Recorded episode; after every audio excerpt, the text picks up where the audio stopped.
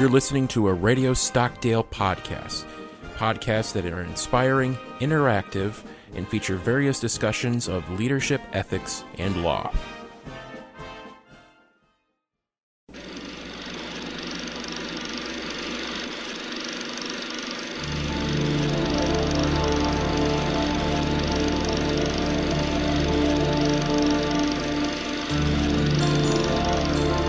Welcome Philosophy at the Movies, a podcast we discuss themes in the history of philosophy through the medium of films.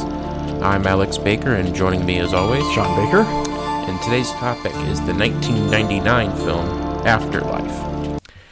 So, this is a Japanese movie, and it is, I guess you would say it's something of a fantasy, I guess, because it takes place in this way station. It's not purgatory. No. It's like a way station for people who've just recently died.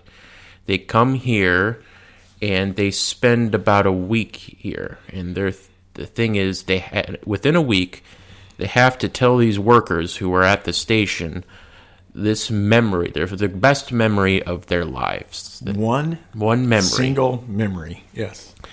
And th- during this week the people at the station have to recreate it almost like they're making a movie. They have to do it with props and sets and all these artificial surroundings. And we'll talk about this later. One of the things this may be this afterlife but there's no magic or you know fantastic cgi imagery or anything. It's pretty it's about as Uh, low tech as you can get. Yes. it's like a low low budget uh, college theater adaptation Yes, yes. so they, but once they do that, they have this special screening of this memory, and once that week passes, they will be spending eternity reliving that memory, Yes. the greatest memory of their lives. Yes. and so we follow all these people, and particularly the workers, at this way station. One of the um, main people who work at this way station is a man named Kashi, Takashi. yeah, right. and Yes. one of Who is the, connected pretty closely to Watanabe, Yeah. as we will see. Watanabe was a 70 year old man. He passed on, and he is one of the people that is having a hard time coming up with a memory. Yeah. He tells he was married for a very long time, but it wasn't exactly, it was just sort of a marriage of convenience. It wasn't a very Yeah. It was a passionate, arranged. romantic marriage. It was apparently arranged, and we discover later uh, that um, uh, Watanabe married this woman after she had lost her one true love, who uh, we, we we discover later in the film was in fact Takashi. Yeah, Takashi. Yeah. di- even though he's a young man, he died in 1945 during World War II, and so he was only 22 years old. Yeah. But he's been going around these different way stations, Yes. and he realizes that Watanabe. Yeah, he said Watanabe was married to the woman he was going to marry. But Yes, and what's kind of neat about the film, I, I like the the premise that the the people uh, appear uh, in these waste. The people that have just died appeared in these way stations uh, at the age they actually uh, perished. Yes. and so it's a little bit of an interesting twist when we discover that Takashi is.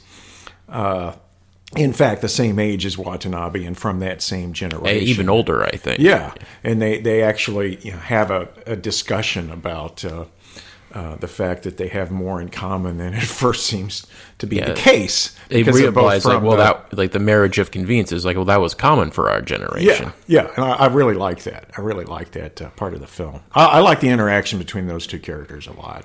It really was intriguing. Yeah, and then, uh, but eventually with um, Takashi, once Watanabe finally settles on this memory, it was particularly later on in his with his wife, and they're at the park, and they decide to go see a movie together, and it kind of goes back to the very first time they had a date. He said he liked movies. It was sort of an awkward conversation, but they never saw a movie together. Yeah, But then they decide, you know what? Let's go see a movie together. Well, you said you liked movies on our first date. We never went to one, so let's go to one now. And that's the memory he sort of chooses. Yeah. But that inspires Takashi to realize because actually Watanabe figures it out and he writes a letter. Thank you for you know respecting me and Yes. I understand your feelings. That inspires Takashi.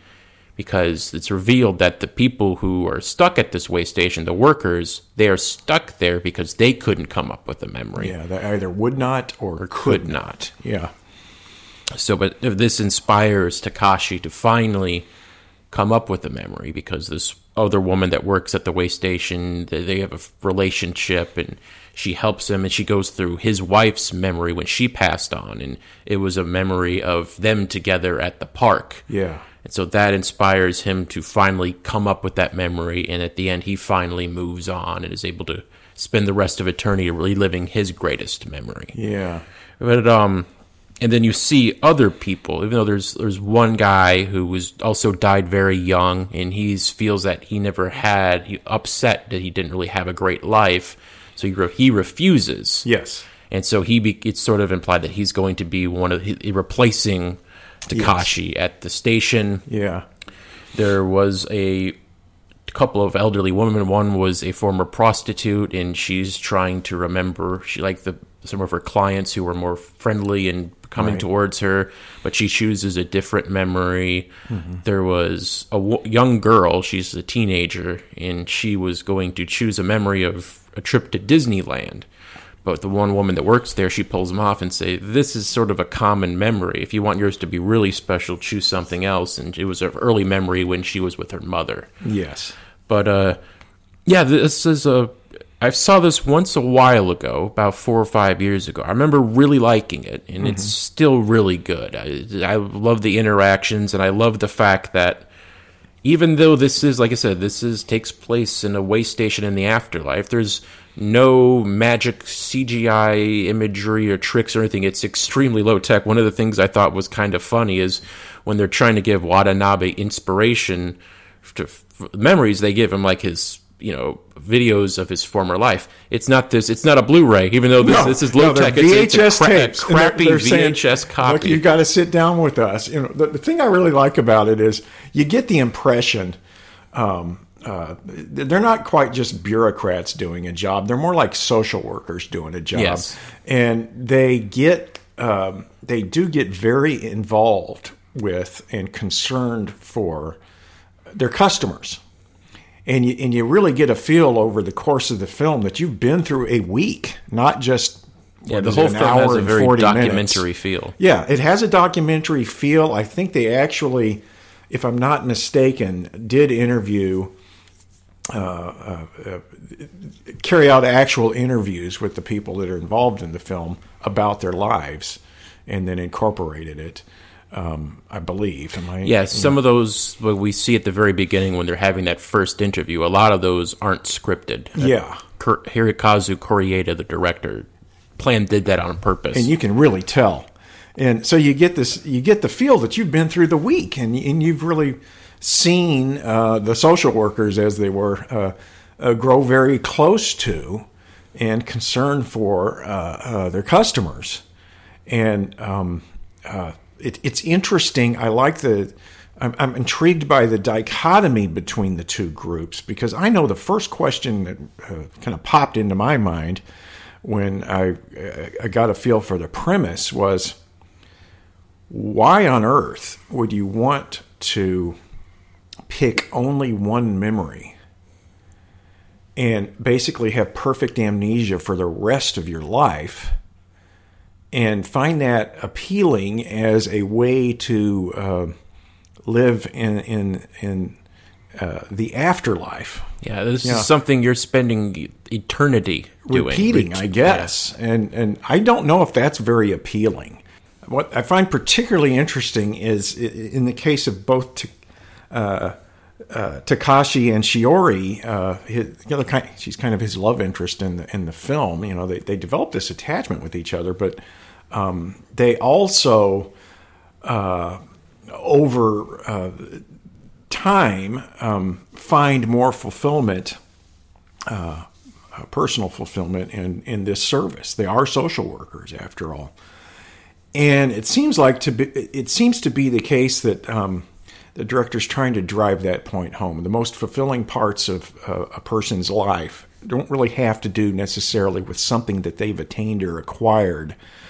I won't say selfishly, but you know, uh, primarily focused on some something uh, uh, of their own interest. It, it's always in almost every case in this um, uh, film. It's always the case that it's has something to do with uh, connections with others, either through service or through emotional connections, right? And they actually kind of form this bond, and she's willing, uh, as a result of that bond, to let loose of Takashi and help him move on. Um, I think that's very profound, and I, I, think you see that in, in some other characters too, in particular uh, um, with uh, Watanabe. I think that the power of that scene in the park with his uh, wife, who, uh, as we've mentioned before, was a wife through arranged marriage after she had lost Takashi uh, toward the end of World War II, her true love. Um, uh, there's no animosity between uh, uh, Watanabe and her, but there's just there's not a romantic connection. Yet they live together and they kind of adapt together and and respect each other. Um, but you see also um, in the flashbacks that Watanabe tends to be occupied with other things, in particular his career. And she is more or less just kind of uncomplainingly serving him, as I guess the traditional wife is expected to do, especially back during that time period. And at some point, he recognizes that fact, right? And he decides in that park, well, you know, from now on, I'm going to make sure that weekly we go out and we go to the film with each other so that we uh, not only can I, as it were, pay you back for the service, but but so we can we can provide a connection. We can have a connection with each other. And he looks back after t- looking at all those VHS tapes. He keeps saying, "Idiot, idiot, you're an idiot." You know, you just kept kind of gliding through life and not even connecting with anybody, and let alone the, your wife. Finally you get it right. Right there. Right there. That's what i want to have. Yeah and I suppose i think it's mentioned he he died soon after that yeah. right? yeah. Yeah. So i i thought that was very powerful and uh, uh, the, again the the connection with takashi is powerful he rec- uh, uh, uh, watanabe recognized who he was when he gave him the date of his death he put two and two together realized oh my god that was my wife's uh, first uh, romantic interest, the guy she would have married. And so he writes that very touching note, saying, "I, I really appreciate the fact that you you uh, um, didn't say anything about that, and you and you uh, uh, tr- treated it with a kind of a silent respect." And what's I think interesting about Takashi is he he says as he's talking about that letter, that's not why I did it.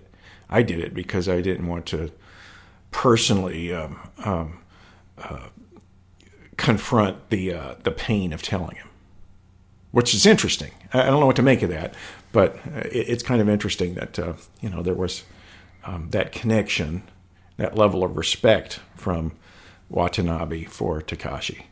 Uh, again, a connection between two people of the same generation that would not have occurred if he was in fact a 20 year old or 24 year old or however old he's supposed to be, where Watanabe was in his 70s.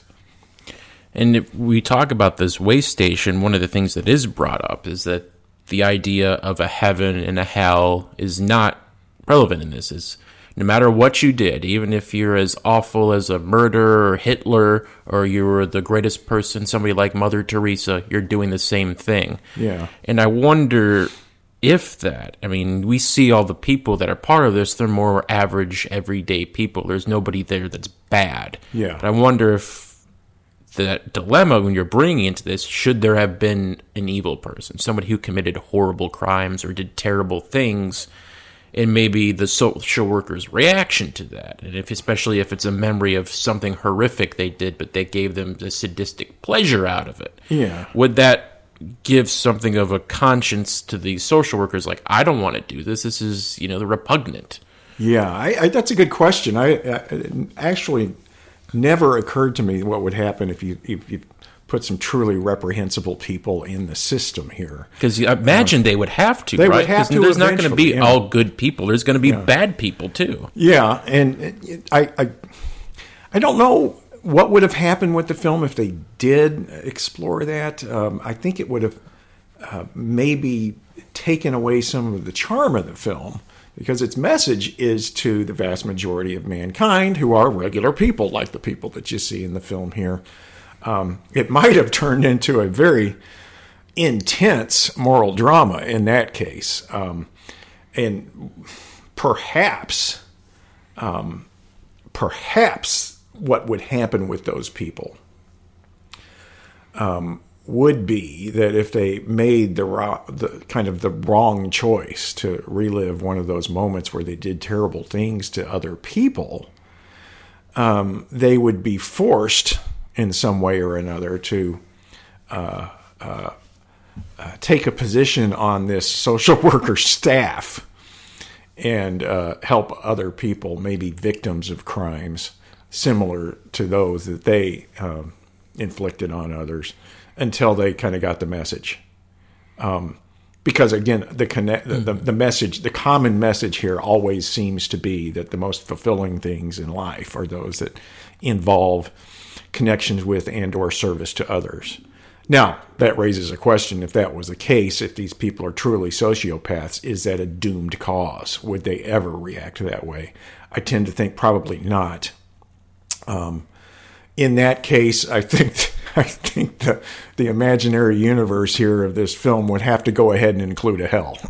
Yeah, and just take those people and put them right back where they That's, belong. that's you know? my one complaint with the movie. If you are bringing in this idea of there is no heaven and no hell, then people are going to think like, wait, they're going to have to deal with some pretty sick people through this thing if everybody's coming. Yeah. So I just, you, you, it's good. You're bringing up something. I wish they just would have maybe had in a sentence or two just explain like, yeah, we've had some pretty tough people. Let me tell you, it was not fun working Yeah. with them, or just something like. that. something like that, and that would also be more true to the social worker model too, because all social workers, be they in uh, uh, um, um, prison systems or you know uh, uh, uh, cha- uh, systems, uh, school systems, or whatever, uh, they do run into hard cases like that that are you can't reach, and, and they have to ask themselves difficult questions about their job and how best to uh, deal with people like that. What do you do? Lock them up for life? Do you give up on your uh, uh, profession because you've had these sorts of difficult cases? They don't. They don't explore any of that, and I think part of the reason I think he's he's just wanting to have n- normal everyday people uh, kind of reflect on their lives and the uh, the role uh, memories play in the formation of personal identity too. Uh, I think that's an intriguing thing here. Um, the, the part of the uh, like the part of the premise I found a little bit uh, unsettling was the fact that you are basically being asked to give up all of your memories except one, right? And and then that's that will be what you live in this afterlife. Curiously, after you watch a filmed version of it, Mm-hmm. now are you going to relive the filmed version or the actual version? I, I, what I find interesting is I think it's not necessarily concerned with 100% accuracy. Yes. It's just with creating this filmed part and with all the cheap background sets. And one Yeah. thing I thought was interesting, one guy was trying to be a pilot, and he was one time he flew a plane. And they're they're not flying a plane, but they get a Yeah. you know a prop of a Cessna, and they're like you know big cotton balls as clouds and blue Yeah. backgrounds. They're pretending it like it's a flight, and that's supposed to give him The that experience. Or the yeah. one guy I remember was a time when he drove a tr- uh, trolley. yeah, and there's a passenger on it. Yeah.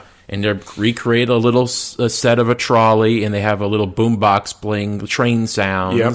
and it gives him that experience. So it's not necessarily hundred percent accuracy, just as long as it hits those emotions for you, brings you back counts. to what you felt when you remembered. Yeah, that's what counts, and that, that that's an interesting uh, interesting commentary on memory, anyway. You know, because uh, once you kind of sit down and think about it, uh, especially with the passage of time, um, we tend to have uh, a significant amount of control over um, uh, the content of our memories.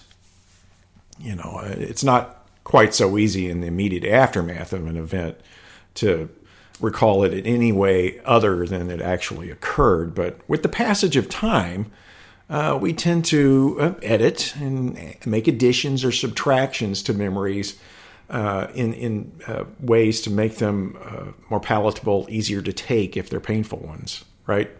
Or maybe even better than they were if they're more positive ones. Um, we all do that. We all do that, and you can see this film comp or this social work company uh, along with the director. I love the director, by the way. He cracks me up. This little guy with the little lens and mm-hmm. everything. Classic. Um, but uh, uh, that's their kind of their business. You know, they're they're um, uh, uh, taking the memories and, as you said, kind of dressing them up in some way or another to, to make them more uh, pleasant, fulfilling and something that you would be willing to relive over and over again. Um, but again, I mean, it always goes back to I don't I don't think most people would be willing to give up uh, ninety nine point nine nine percent of their memories and just relive only one. So if if if it was my guess, um, people as they uh, uh, die and enter this this world and go to this one of these way stations. And this is another thing I liked about it: the fact that there's more than one, and people are being mm-hmm. circulated mm-hmm. around the way stations in these social work like a, jobs. Not, it's a bureaucracy. Yeah. It's it's I love it. That's a great idea. But anyway, and even if I'm not mistaken, there's a little city around it, isn't there? Because we yeah. see on um, the one tours yeah, Shiori, she tours around a little city outside of the station. So yeah. it seems like a lot of people aren't necessarily choosing that because at the end, one of the people we talked about, he chooses to not do this, yeah. and he's now working at the way station. So I feel yeah. like a lot of people probably would be like, you know what? I think I better be just on this way station and can continue to have something of a life and a yeah, conscience a, a instead of, of, just being stuck eternally in one memory. Yeah, you're you're, you're actually choosing to be yourself. Yes, because if you choose to just live in one memory, you, you're basically excising a vast majority of yourself, right? Because we are all constituted by our memories. Um, you know, if, if, if you think about hypothetical cases and, and real cases uh, of people that have had complete and utter amnesia occur to them, um, it's quite accurate to describe that as the person dying. And what's left over is still a conscious human being but in a way, it's a conscious human being that's kind of a tabula rasa, uh, a blank slate, uh, a, merely a kind of a center of experience, and they've ceased, uh, you know, being that, that, that former person, and this this other person's kind of popped into existence in their place, even though one in the same human body has continued to uh, be in that space and function. Um, I don't think most people would choose that. And it's intriguing you brought up that city. Now, the way I read the city was when she was kind of scouting out locations. that's what mm-hmm. she was doing for the filming. I just assumed that she was kind of like a, you know, a ghost. And this was some extant city. And, so it's the real world, and she's yeah, going it, down to visit. Yeah, it could be, but I think he's left it ambiguous on purpose because if you're right, then a vast majority of people apparently have chosen not to do this. Um, um, uh, and you you then wonder, well, what's the rationale for having the the the, the uh, organization doing this work if so few people choose it? So I don't know what to make of that. Yeah, but um, at any rate, uh, I, I, think I'm right in in the judgment that most people would say thanks but no thanks.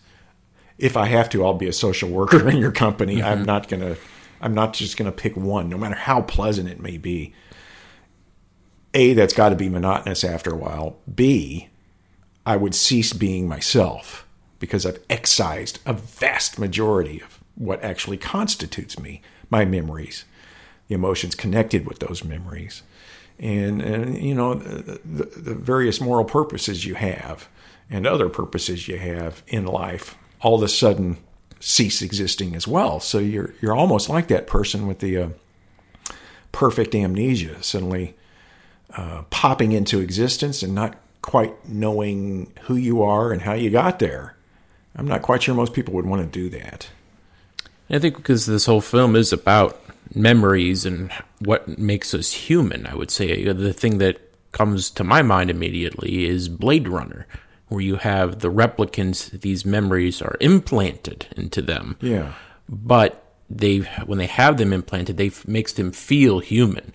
Like in particular, we talked about the sequel not too long ago, and how this one character you know adds all these little touches and little details to the memory to make them more human and you're thinking even though yes they're replicants but they have so much attachment to these memories aren't they also human? Yeah. And i think it comes back to also this movie too. Like yeah. the memories these experiences getting it down to one almost defines their life. The ones that gave them the most joy maybe gave them so much hope or happiness throughout their entire life something they continuously went back to. Yeah, and and you know it, it's interesting you, you bring up that particular film because this this film is in a way a kind of a photographic negative of, the, of that process where you're taking a human being or a clone of a human being and through technology you're implanting the entirety of the memories of somebody else right in essence you're creating a uh, mental and psychological and moral clone of that original person in the replicant, right? And you're doing that because you're putting the entire panoply of this person's uh, memories and experiences, recordings of those experiences, in that uh, replicant body. In this film, it, like I said, it's kind of a photographic negative in a way. Uh, you are taking out all of a person's uh, memories, emotional experiences, uh, purposes in life, so forth, and leaving only the memory of one event and saying, hey, would you like to live like that? And I think, uh, again, once you've had that full panoply of experiences and so forth, you wouldn't want to give it up. Uh, even with the negative stuff, I don't think you'd want to give it up because you literally are choosing to die in that case and you can see that kind of in the in the case of replicants who only have a, a very short uh, lifespan, right? It, they're almost in some cases saying, "Why did you implant so many memories when you when when uh, we're basically doomed to live these very short lives?" That's unnecessarily cruel. Uh, not not respecting our persons. You've created a person. Now you've got to respect the person. All right. Uh, so something similar, I, I, think, would be a completely legitimate complaint in the universe of uh, uh, the film Afterlife as well. I, um, it's a peculiar film for that reason. I, I'm surprised most of the characters are eager to go along with the with the project. Plus, they're being pressured. They, they only get two days to no, figure it out, and then three more days to film the uh, the uh, memory I'm surprised more people didn't react like uh, uh, Takashi and the young teenager and uh, um, Watanabe, and just say, "Wait a minute, hold on. I'm not sure if I want to do this at all." Yeah. So, uh, getting close to the end of my questions here. Um, one thing I did want to bring up is that there was a, one thing because I wanted what inspired me to come up with this was there was a movie that just came out recently called uh, Nine Days and it, it's this um, sort of a way station but it's these souls that come in for nine days, and this guy has to choose which one he wants to be put into a body of a new somebody who was just born. But watching that film, and especially rewatching this, it, that that movie took so much from this, not only because of this period, but yeah. they're interviewing people. This guy, particularly, comes up with particularly particular scenarios like you know you're being taken to a concentration camp your kids are being taken do you defend do you go along with it how do you react? And he's trying mm-hmm. to see what they do and if somebody's more timid or weak he lets them go and the soul is never seen again.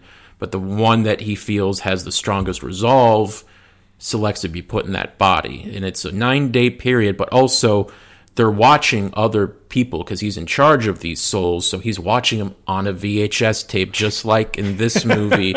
and when a few people are casted out because they're not strong enough, he says, what's something you like? I'll recreate that moment before you before you like you disappear into eternity. You cease to exist." Yeah, interesting. Um, it's a good movie, but I if you watch it again, especially like I said, watching this movie, it's just clear this was a primary influence, and it gets almost it's there's it's a different story, but it's a lot it's taking from this, and I don't want to say it ripped it off, but it owes a lot to this movie It, more. it sounds like it, and it's interesting that uh, uh, it takes the premise of the disembodied soul uh, before incarnation, right? And they're de- determining where, which particular Yes. body that this, and this soul will be put in, And he also and has a- situation. I'm yeah, and assuming. he yeah. watches people he's in charge of, people who have already been born. And be, at the beginning of this film, one of the people he's looking over was this childhood prodigy. She's like this brilliant uh, piano, uh, violin player, but Uh-huh. she, for some reason, he doesn't know why she committed suicide,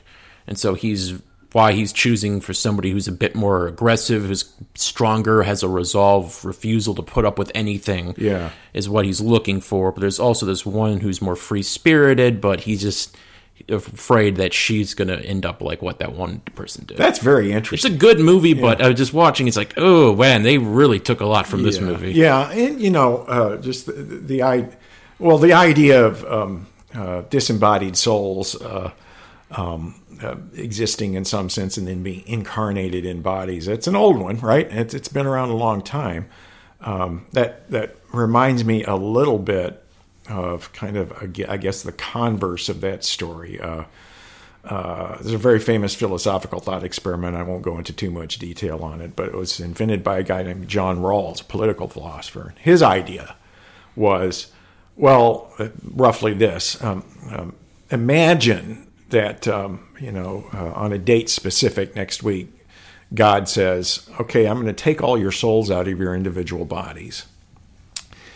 And uh, then, after a certain period of time, I will randomly assign those souls to other bodies. I can guarantee you won't be in in your uh, pre your your present body again, but you will you will appear in some other human body.